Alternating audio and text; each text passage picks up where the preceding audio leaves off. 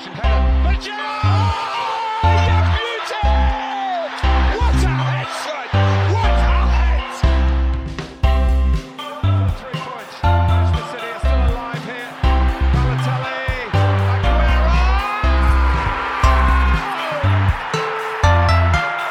Ladies and gentlemen, and corner kick fam, welcome back. It's a three man booth for the first time in a little while.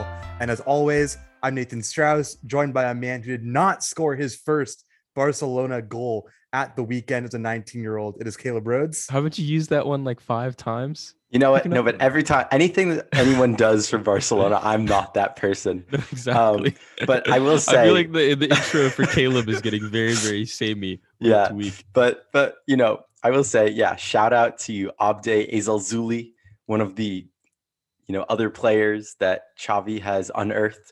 Although reports out today that he has now, you know, played himself into contention to be called up for AFCON. So we might lose him um, in a few weeks anyway. So Welcome to the club. yeah, That is seriously. That is true. And we've, we're also joined by a man who did not complain about contentious penalty decisions going against his club, uh, his former club, that is. It is Nick Gavinden. No, I didn't. Yes, Steven Gerrard, uh, Liverpool legend, returning to Anfield for the first time as an opposition manager, left with a 1 0 defeat, and also, you know, did the classic managerial complain about the uh, the fouls given in the game, which really, uh, you know, made it a bit easier on my soul to, uh, you know, made that whole affair, you know, a little bit easier to take to see that Gerrard was, you know, just as as complainy as any other manager in the Premier League. Yeah, definitely not the prettiest of games if you are a villain, but uh, certainly a very dominant display for Liverpool. Just look at their shot map and you will see exactly what we're talking about. Well, as Caleb and I noticed last week, this is a, or this was a pretty dire uh, weekend when it came to big, high quality matches. But the one that I think we should talk about first, uh, and the one that has sort of implications for the UCL draw, which I think we'll talk about in a little bit, is the Madrid Derby, which was yesterday. And I don't know about you guys right now, but Madrid are absolutely battering everyone, um, including an Atleti side who I think, to be fair, played pretty well for a lot of the day. So, uh, Caleb, you're our, our La Liga expert, but uh, what do you think about about this match? Yeah, I mean, it's it's getting to the point where I think, you know, at the beginning of the year, I I made some, you know, heady claims that Madrid were going to finish, you know, like fifth or sixth, you know, well adrift in La Liga this year. Um, obviously, that has proven to be completely incorrect. And as you said, they are just sweeping aside all comers. The midfield trio looked fantastic. I thought Modric had a vintage performance against Atleti. Vinny, you know, didn't get on the score sheet for the first time in a while today, but had two assists. Asensio um, had, you know, a solid goal. And, you know, we should also shout out Thibaut Courtois, who had six saves because although this game finished 2 0, Atleti definitely, you know, weren't you know they they weren't like totally totally dominated but i think this is probably a deserved result and madrid are now something like 13 points ahead of atleti um, at the top of the at the top of la liga with sevilla following in second you know eight points adrift and betis another point behind atleti right now down in fourth place Yeah, I mean, you look at the XG for this game, you know, Real Madrid with only an XG of 0.43 to Atleti's 1.04. And I think this was just a case of, you know, the experience. And we talk about it so much how experienced this Real Madrid team is. You know, even though you, players like Luka Modric, Toni Kroos, even like Karim Benzema are approaching the ends of their careers, you know, this these are still, you know, three of the top players in world football you know, including Karim Benzema, who's coming off of the Ballon d'Or nomination. And I think David Alaba has been, you know, uh, an incredible fill-in for departing Sergio Ramos. He's been able to play both at left back and at center back. Eder Militao is finally looking like the player that Madrid thought they were going to get from Porto. He's been outstanding in his campaign. And I think, you know, even guys like Marco Asensio, who are really benefiting from you know Carlo Ancelotti's vintage type of man management. You know, he's able to throw these guys in there and they're able to perform for him.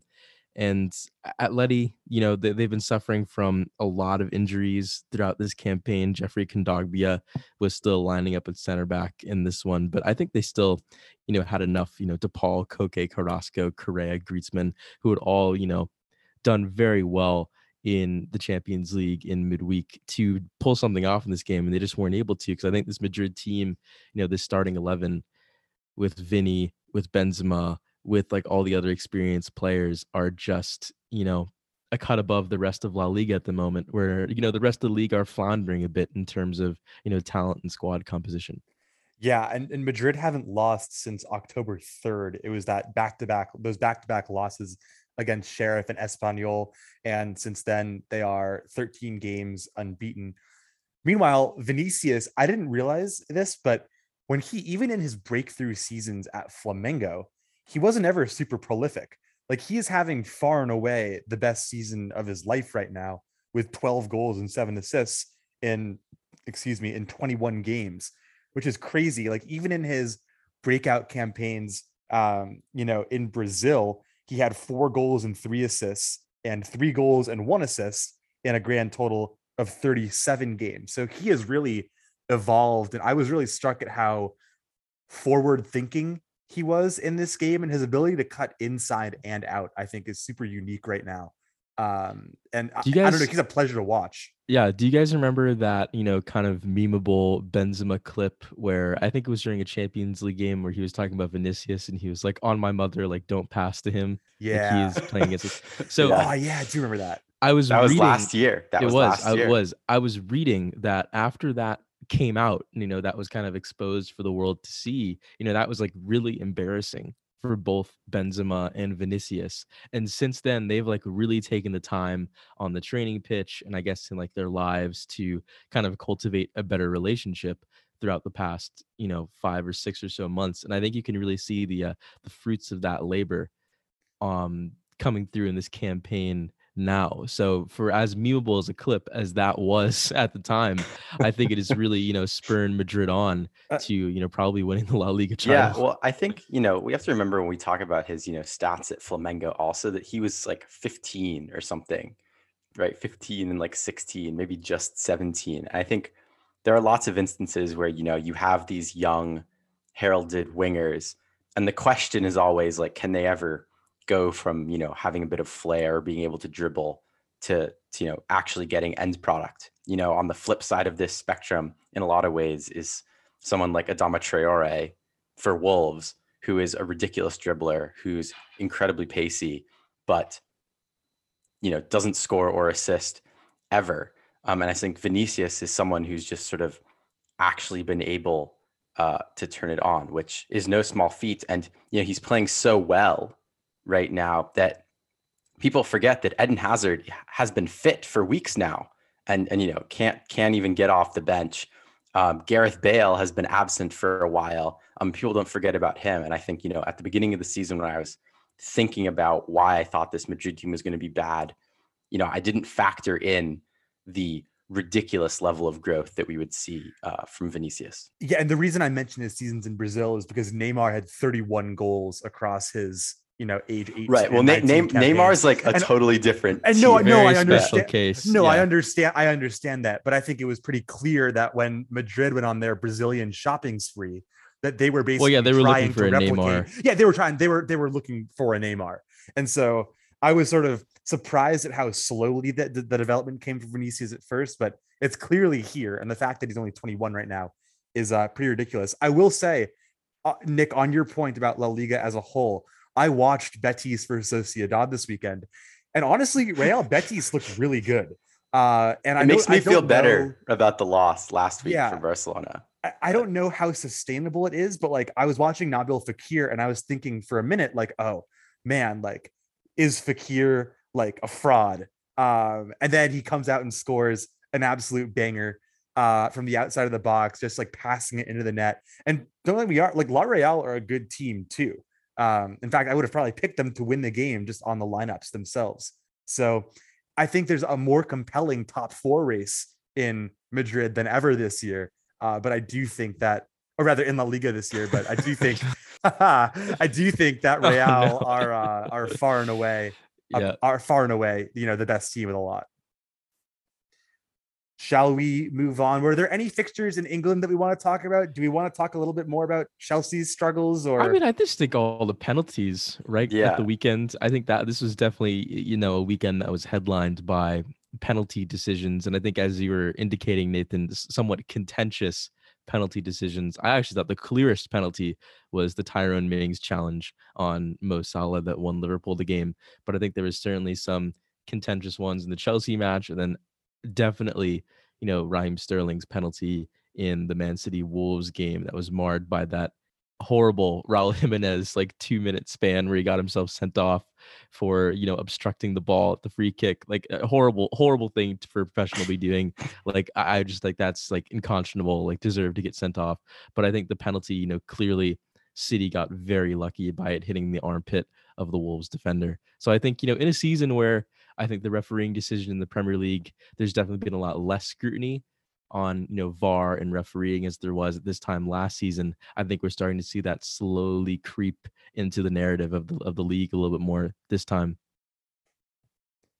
yeah, Chelsea obviously left it very, very late on, and Jorginho did a Jorginho thing and you know scored a pair of penalties. Uh, but yeah, I will say I didn't think City should have been. Uh, I, I didn't think City should have gotten that penalty. I thought it hit him like basically in the lower shoulder uh, while he was trying to slide to block the ball. So I don't know. I wasn't a fan of that. I'm also generally not a fan of the red card that Jimenez got just because it's so dumb. Like I just don't understand how you let that happen. Um, I- mean, I obviously I agree that it should have been given, but uh, it's like you're already playing City. You know, how much more help are you going to give them?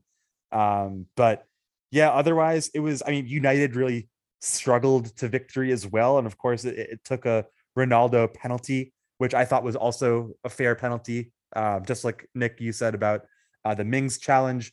I didn't think that the penalty incident against Villa at the other end, or rather against Liverpool at the other end, should have been called. I thought Alisson did a great job actually of getting his hand to the ball. Yeah, no chance. I thought, you know, that was just something for Gerrard to use to rile up the Villa fan base. One could say though that Jimenez was Jimenez to his own team at the weekend. Uh, Am I, Caleb, am I cutting that one out? Or, uh, uh, no, I mean, I was- no, that, was, that was pretty good. Actually, I, I so I appreciate it. I appreciate it. no, I know you. You Um, like puns. I'm probably the least, you know, pun favored person. Yeah. Um. Elsewhere, Leicester battle, battered Newcastle. Uh, which that was another penalty really- that probably should have been given though, that James Maddison Yeah. dived in the Yeah, it was box. definitely it was definitely a dive. Um, but uh, again, it's it was. Oh against wait, we, we have to talk about. We have to do our weekly uh Dennis watch Oh, as well. yes. Oh, oh, oh no! What? So as uh, as Nick and Caleb know, I was like running back um to get to this recording on time from CVS, getting my booster, and I was brainstorming what the intros should be. And what mine was going to be for Caleb was, and a man who did not score. who did not score at the weekend. Um, I also, for the first time, um, placed a bet on like an Oh individual to score, and I sent it to the chat. I was like, oh, the easiest money I'll ever make. And of course, like 25 minutes in, uh, Dennis scored. So, Yeah, uh, I although also, Watford um, could not score in the, uh, Watford couldn't pull it out in the end, but Emmanuel Yeah. Dennis, seven goals, five assists, and 15 Jesus games. Christ. Yeah, so this is the first weekend where these these boys know, but I'm very deep into my fantasy fantasy football and FPL as well. And this is the weekend where I drafted in Emmanuel Dennis for Ivan Toney, and he came with the goods. Nine points for Emmanuel Dennis this weekend. So he's doing the business. He gets to stay in the team for the uh, the prolonged future. He's got himself a spot up there with uh, Michail Antonio. Yeah. And speaking of terrible penalties, by the way, uh, Embuemos.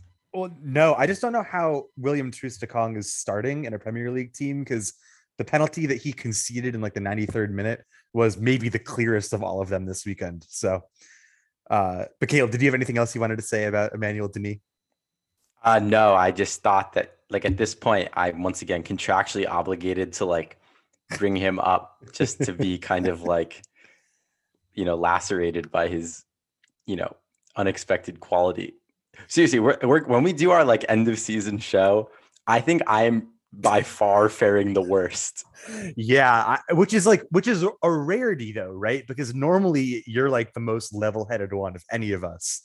Uh, no, right. I think I think I I tend to make statements that I I think are pretty well defended, and and this time I'm just you know I'm being laughed at. Dennis, yeah, Dennis would beg to differ. We gotta we gotta find out if uh, Emmanuel Dennis has got like a cameo. I was about to say you need you need you need to pay you need to actually don't don't tell me, but like definitely I feel like that's the type of thing we need a Dennis cameo where he's just like Caleb, you piece of you know crap. like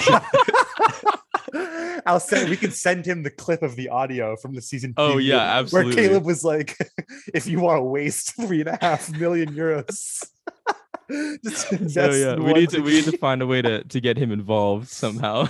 Yeah, but I think I think what's going to end up happening is is we're all going to end up with Dennis shirts and just he's going to become like a cult figure for us. The same way, um, who is the who is that? Oh, Carlo Pinsoglio was oh our boy. too. Yeah, he. Uh, I'll never forget when he said hi to us with those strong goalkeeper hands. of. Carlo Pinsoglio, for context, the like, you know, backup backup keeper for Juventus, who's been there for like 15 years now, and just like vibes. Um, yeah, pretty much. But uh clearly the biggest news of the week that is so far is the UCL and Europa League draw. But we'll start off with the UCL draw because Drawgate. yeah, I've never If, seen this. if you thought if you thought the Formula One decision making yesterday was bad, which I that's just to, uh, we can't we don't need to we don't have no, time to get onto this, yeah. but like But that's it a was different bad. podcast. it was is- bad. FIA decided their winner. It doesn't matter. whatever. But but now we have you know we, we've known for years now that the draw is is so rigged but this time you know uefa messed up just enough that that we noticed i don't know if one of you guys maybe nick because you were watching the, the I was this morning can give us the kind of like down low the skinny the report and then we can kind of discuss the draws as they were and as they are Right. So obviously this takes place very early in the morning US time, even earlier, you know, central time where I am in Tennessee. So I was kind of like, you know, I had it on uh doing some other things and I noticed that like Manchester United got drawn out of the pot with Villarreal. And I was like, huh, that can't be right because, you know, they're in the group together. And then they kind of like shuffled the United ball out of the picture and then like picked up picked up the city ball and were like, ah, never mind. It's Man City versus Villarreal, like trying to pawn it off like they clearly didn't make a mistake, even though the world saw that they had just made a mistake. And then it goes on for a few more seconds, and Atleti come out, and you clearly see that like Man United are not in, you know, the pot of teams for Atleti to be drawn against. And so now you're just thinking like, oh dear, like like there's some you know match fixie thing going on. This is some Calciopoli of a UEFA type skill. And yes, it did pan out that way when Man United were finally included for the last two draws, and they ended up with PSG and UEFA got their tasty you know Messi Ronaldo showdown. But of course, you know the error was just on display for the world to see. They had to do a redraw for I think you know the first time in modern Champions League history. UEFA with egg on their faces once again. You know Real Madrid who had drawn Benfica in the first uh, the first draw of the day. We're trying to Florentino Perez was trying to communicate that Real Madrid versus Benfica should just stay the same because that was made before you know the quote unquote software error occurred. Also a software error. This draw is conducted by hand. yes, sir. no, but the reason the reason they No, I have know, I know. software is to like safeguard against this sort of stuff.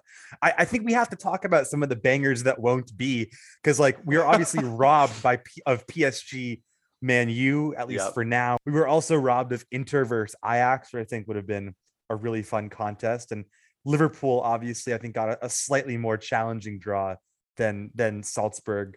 Uh, but And then obviously Villarreal, we're also happy as well not to uh, be up against Man City now against Juventus. Did you guys see the video that I sent yes, that uh, Villarreal posted? Nick, did you see it? I did see it. It's very Okay. good. Bas- basically, you know, it was just some good banter, but it was like a bride. Like I couldn't quite tell what was going on, but like maybe running away from her wedding to like I don't know, elope with someone else. But you know, the the groom chasing after her had like the city shield on. Sh the bride was the Villarreal, and then Juventus were in the car, um, going away. But yeah, definitely some some nutty scenes uh, this morning, and definitely as I was groggy and you know getting ready for for work, it was a bit hard to to make heads and tails of it all. Well, we'll obviously end up doing a fuller, a, a more full preview when the the actual game weeks approach. But Caleb, I think it is funny that we joked last week about the possibility of Villarreal and Juve playing each other, and how unappealing that game would be from a pure footballing Yep. perspective. Um, but I will say, I think we've been blessed with a couple of really, really tasty ties, starting probably with PSG Real Madrid, but going all the way to, to Inter and Liverpool. Uh, I think Ajax Benfica is a sort of neutral game that could be pretty fun to watch as well. Um, and of course, Chelsea got that Roman Abramovich money to secure them the same draw uh, both times. Yeah, can we just say how crazy that is that Chelsea ended up with the same team? Like the percentage of that was very low. Like I was looking at like the Liverpool stuff for today, and the percentage of them getting Salzburg in the redraw was 3.6%. So I imagine Chelsea getting Lille again was around that percentage as well.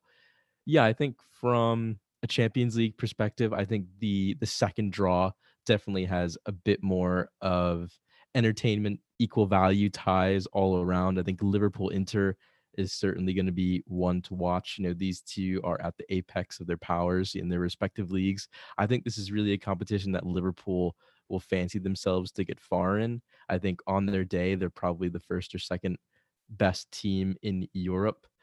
And I, you know, it'll all depend on you know how the Liverpool team looks coming out of the African Cup of Nations and against you know an Inter team that has you know suffered from a bit of injuries this season, you know, a bit of you know sophomore championship fatigue, but have really you know come into their own in the past few weeks. You know, they've been winning games and keeping clean sheets for the past you know four or five weeks in Serie A, only conceding 15 goals and scoring something like 43 so a very similar record to Liverpool's Premier League statistics. So it'll be interesting to come up against them. Liverpool don't come up against, you know, Inter all that much. We're usually, you know, we save ourselves for AC Milan. So it'll be interesting to take another trip to the San Siro. Inter looked really good this last weekend, by the way. I've been really enjoying uh, the end of classes because it's meant that I've finally been able to put that ESPN Plus subscription to good use slash uh, Paramount Plus and just have soccer on uh, nonstop, which is basically my dream. Um, but Caleb, is there any is there any tie in the UCL that particularly Mm. catches your eye? Um, I mean, other than PSG Madrid, which probably you know has the best mix of storylines and and quality, you know, we don't get the Ronaldo Messi battle, but we do get Sergio Ramos returning uh, to the Bernabeu. I think, And we pro- get Messi, you know, playing yeah, against and, Real Madrid and Messi against. Madrid. Yeah, no, there's I think there's a lot to like in that tie, um, and PSG, you know, are probably, but both times PSG are probably like Ugh, um, with the draws that they get because I think Madrid are probably going to dump them out, um, which will be a pretty unceremonious end to, you know, whatever we think the PSG project is doing right now. I think the tie that I am least sure about, um, or or just have don't much, certainty, is Atleti versus United. I think these are both teams that are not playing up to their level, um, and it's hard to know where you know Man U will be in February after you know a few months into the Rangnick tenure. And so I think that's one where I think could go either way. And I think both teams will probably like their chances. I think that's definitely going to be a game where you know someone wins it at the death. You know, either Atleti, you know, scrape through a nil-nil draw uh, at the Wanda, and then somehow come away with like a one-one at Old Trafford or something like that. I think it's definitely going to be. You know, United have not you know played up to their you know full attacking potential in this 4-2-2-2 of Rangnick's quite yet. I think he's definitely trying to get you know the defensive side of things, the off the ball side of things, the pressing you know, as organized as he can before he focuses on offensive movement. And yeah, I think, like you said, Caleb, it'll be interesting to see how far along he is with his process come February. And also, you know, as we were saying at the beginning of the show, how many, like how fresh Atleti are for this game. You know, will they have some more players available? Will players like, you know, Matheus Cunha and Rodrigo de Paul be a little bit more settled in? You know, will we be seeing a little bit more of João Felix? I think like some of those questions for Atleti are going to be really, really key. You know, what will the state of Luis Suarez be? Will he be back from injury? I think that's huge for a Champions League tie of this magnitude. Uh, you know, as always, I hope United go down in flames, but I think you know, just on the balance of of the team sheets, I think they'll probably have just the edge in this one. I do think that Atleti have a way of overperforming in the first two knockout rounds of the Champions League. I think this is going to be a really fun tie. I will say though that this game is going to come in a run for Atleti where they will have Valencia, Barca, and Getafe, whereas United, I believe, have Burnley and West Ham. So it's a slightly different caliber of opponents. And of course, there's also the possibility that these teams do look different after the January window. Um, I think particularly on the United side of things. Also, I think there is, you know, the Cristiano Ronaldo factor of that he is just the boogeyman for Atletico Madrid. He loves scoring torturous goals against them, and he's going to have the opportunity to do so again. He had that hat trick against them, right, a couple of years ago. Uh, yes, against. For Juve, yeah. Because Atleti were up maybe either one nil or two nil after the the first game, and then it was just all Ronaldo in the reverse fixture. Um, but yes, uh, I think we should probably talk about the Europa League draw too, uh, and, yes. and not just to not just uh, you know to humor Caleb because God knows you know I wish I yearn for the days when Arsenal got Europa League draws, but I do think that it is objectively hilarious that in Barcelona's first time in the Europa League in uh what or uh, uh in a long time they've obviously made 17 straight uh, knockout rounds in the Champions League that they end up getting, you know, far and away the most difficult draw that they could have. Yes, that draw being against Napoli, who are quite a good team. And I think, you know, on paper and on form, a better team than Barcelona right now. I think, you know, there's been some suggestion that, like, oh, like, yeah, Barcelona will just like waltz through the Europa League. You know, I don't really take that view. I think Dortmund are very strong competitors. I think Sociedad and Leipzig are both good. I think Atalanta are really good. Betis, as we talked about earlier in the show, have been in great form this year. Even Sheriff could do some damage. And then, you know, Sevilla as well. I don't think this competition is going to be a cakewalk by any means. But yes, I am very upset that we got drawn uh, with Napoli because I think that there is a rather significant chance that we lose in the first knockout round of the Europa League. And yeah, obviously, obviously, this match is for the custody of the Diego Armando Maradona statue. No, that's uh, that's no. happening in Saudi Arabia this, I know. this week. How crazy is that? We probably should talk about that. The fact that you know Boca and, and Barca are playing this really stupid game in Saudi Arabia. But I think you know Barcelona do have a chance in this game. Napoli, you know, w- kind of scraped through the group stage at the death with a three-two win against Leicester, and they conceded ten goals in the group, and they've only won one in their last five Serie A matches. Actually, just yesterday they lost at home one 0 to Empoli uh, coming off of that 3-2 loss to Atalanta. So I think they are, you know, there are signs of them wavering just a bit, particularly, you know, without the likes of Victor Osimhen um, being able to spearhead them up top, and their defense is, you know, looking uh, a little kind of mid-table Serie A right now with Juan yeah. Jesus and um, yeah, well they, they are missing Koulibaly and Manolas right now. Right. So that so makes I think, difference. You know, I think the trend that we're kind of talking about is, you know, what are these teams going to look like in February when,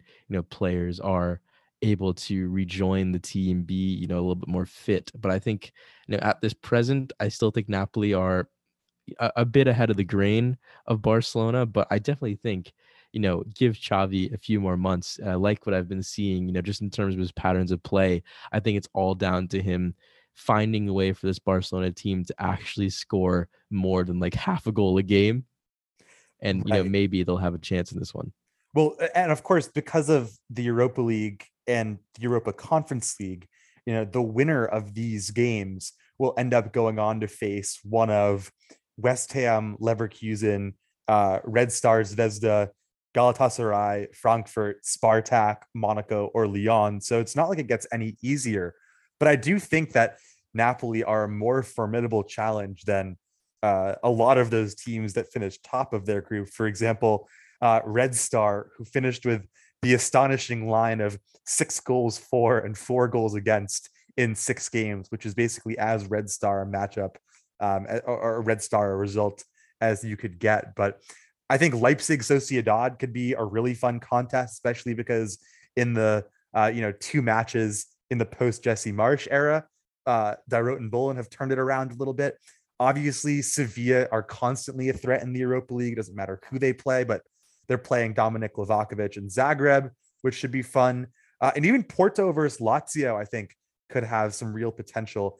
Again, this is going to be like I, I think a very Spain dominated uh, Europa League when all comes when it all comes down to it, and you know as we eventually move on to that round of 16. Even though it will inevitably be won by David Moyes' West Ham United. How Yes. Which is funny the would that team be? that I'm- West Ham versus Barcelona in the Europa League Well, you, final. you saw that they were chanting that. The West Oh, Ham yeah. fans have been chanting ever since Barcelona got you know put into the Europa League. Barca, we're coming for you. Like literally, they they want it, and And they are. yeah, They're coming I, for them. I know. And once again, I'm not sure I would take Barcelona over West Ham right now. I'm being Scenes when Mark completely Noble honest. scores the game-winning penalty in like the 73rd minute. David Moyes, you know, he's got that famous win for Real Sociedad at Anoeta over, you know, the Lionel Messi, Luis Enrique, Barcelona team. And like, who says he's not going to be able to do it with this West Ham side? Yeah, this could be his uno dos tres cuatro uh, victory over could be. Barcelona. That was such a great. uh, That's such La, La Liga in like the early 2010s was just like a hinterland. Like when Adnan Januzaj made his his landing there, and uh, you know, Hey, he's still just- there, and he's kind of balling. No, right he is still there and he is Yeah. balling. But I remember when after like the second week after he made his debut, uh United fans crashed EA Sports's like uh helpline because they were trying to get his rating upgraded on Ultimate Team. Um, and so I think it's safe to say that he never quite reached uh those heights. But yeah, all in all, um, you know, it, it was a pretty pretty bonkers draw or day of draws all in all just because of that champions league draw but Yeah, but even in, even in the conference league, you know, there's that whole controversy, and I think this like swings over to our next topic in terms of COVID, where you know Tottenham and Vitesse both had to be drawn together for you know their their ball because you know the Tottenham Rennes game has yet to be played, and that group is not going to be decided via a match. Like they Tottenham and Rennes were not able to schedule a time to play, and you know that game is going to go to a tribunal and they're going to decide, you know, who gets to go forward in that competition. i think it's time for us to to talk briefly about covid because news came out this afternoon that uh, united's matchup tomorrow has been uh, postponed due to a covid outbreak amongst the united ranks obviously spurs and brighton were postponed at the weekend but it seems like almost every club right now is dealing with some sort of covid related issue arsenal have staff members who have tested positive and they have gone back to the emergency procedures of rapid testing inside players' cars before going to training. And this is all coupled with the news uh, from Derek Rae this weekend, where he translated a Joshua Kimmich interview that Kimmich is basically out for the year and uh, you know regrets not getting his vaccine. So I guess there's a lot of places this could go. And Caleb, you and I talked about it a bit last week, but with Omicron's sort of insane transmission, is there a little bit of a concern that things are going to just tumble to a halt again? I mean, I think, I mean, yeah, basically, like everything we talked about last week has kind of started to come to pass this week. I think last week we said that, you know, I expected that clubs are going to start to struggle with these cases and it's going to start to interfere with games. And we've seen that, man. You've had to shut down their entire training complex um, to prevent an outbreak. And I think, you know, what Arsenal are doing, where they're sort of starting to reinstitute some of these protocols that, you know, they've kind of laxed a little bit, is probably just going to have to become normal again. Clubs are just going to need to be that much more careful. And I think the message is going to start to come down from league leadership that, you know, they're going to need to prepare for a potentially unpleasant winter. And as I said last week too, we're now, you know, two weeks away or less from the festive fixtures, which is a period where, you know, any slight scheduling derailment can really throw, you know, the whole Premier League out of whack. And so I imagine clubs are going to have to start to batten down the hatches um, in the next week or two, COVID wise. Yeah, and I think on top of that, you have the looming African Cup of Nations, where clubs are going to be releasing a lot of their players to play in like a huge international tournament, and you don't know, you know, what the regulations are in terms of social distancing and COVID protocol for that as well.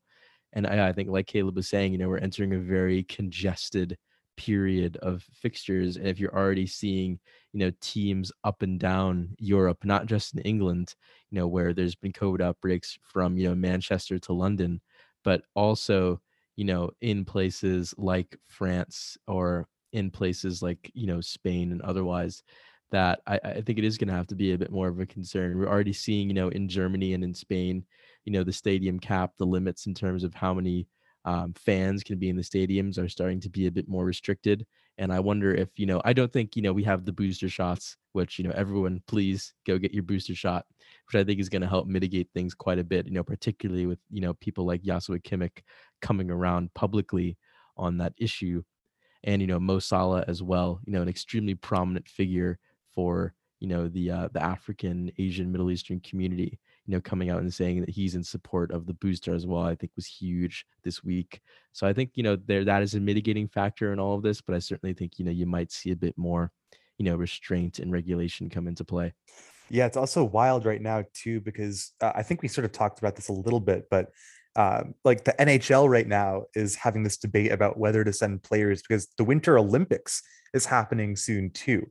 So there are all of these kind of um, multinational events that are coming up, like AFCON, uh, like the Winter Olympics, that obviously, I mean, the Winter Olympics aren't going to affect soccer, um, but that are going to sort of r- rapidly affect transmission and, and, everything. So I don't know. It's going to be really interesting to see how yeah. the Prem handles this in particular, yeah. just because we know how poorly they've done it in the past. Yeah. And I think, you know, you bring up a good point that, you know, this is not just a soccer specific issue. I think so NBA games just today um, have been canceled or postponed uh, for COVID outbreaks. So this is something the sporting world's going to have to deal with. the The Olympic angle is kind of interesting. I was listening to uh, like a news podcast earlier today, and they were talking about some of the COVID protocols uh, being put in place in China, and it's like it's like pretty bleak. Like there was one, I think, what's it called? Like luge um, where you're like on the sled going down the ice. Thing. Yeah, it's like it's like advanced bobsled. Yeah, which is different than skeleton, which is like the same thing where you go like head first. I don't know, whatever. It was like some Polish luge guy. We're gonna go with that. Like crashed and like really badly injured his leg. Like this man's leg was like toast, and you know he's like, I need medical help like immediately, and the the the doctors like for like whatever the Olympic Village wouldn't like go near to help him until after he took like another COVID like rapid test. So he had to wait like 15 minutes after his nose was swabbed before Feel they would like the help rhythm. him. Feel, Feel the rhyme. Come on, boys. boys. It's, it's COVID time. Oh no. um, so yeah. I have, I've never thought you'd see the day where you make a cool running reference on the podcast. Full yes. circle, baby. But uh, so obviously that's that's a total aside. But I think there's a lot of approaches to deal with with COVID I think that's probably not the best one. Um, but uh, well, times they are changing. All right. Well, as Caleb and I mentioned last week, it wasn't the most uh, exciting uh, weekend of fixtures, uh, but there are some good ones coming up. We've got uh, midweek Prem this week. We've got Chelsea Everton. We've got Liverpool. Might they score 11 against Newcastle? Uh, we've got Leicester Spurs. And then, of course, uh, we've got some good matches at the weekend, including Spurs, Liverpool as well at Tottenham Hotspur Stadium. So uh, may this weekend of fixtures be better than the last. Yes, I do want to make a quick correction though. Earlier in this podcast, I implied that Atleti could go through with a 1 1 draw at Old Trafford. That is not true because I just remembered that away goals no longer are Oh, a right. tiebreaker Oh, in the. Champions League. So I think that makes, you know, Atleti's case a lot harder this time around and potentially, you know, the case of a lot of the other teams, you know, in this draw as well. And I think, you know, hashtag bring back my away goals because that's going to be something that I that I really miss uh, in terms of UEFA competition this time around. Yeah, nothing like the good drama of uh, watching one team sit back for 90 minutes while the other team sort of furiously looks for that that one goal. But no, I do think I do think you're right. But we'll have to leave that discussion for another time because we obviously will have dedicated previews when uh, you know European competition begins again uh, in January and February. But for now, I have been Nathan Strauss. Caleb Rhodes. I have been Nick Gavin and I'm about to go triple captain Mo Salah for this Thursday's game against Newcastle because I think we are going to. It's not going to be fun for Tyneside. But uh, and I've been Nathan Strauss, and we will see you all next time.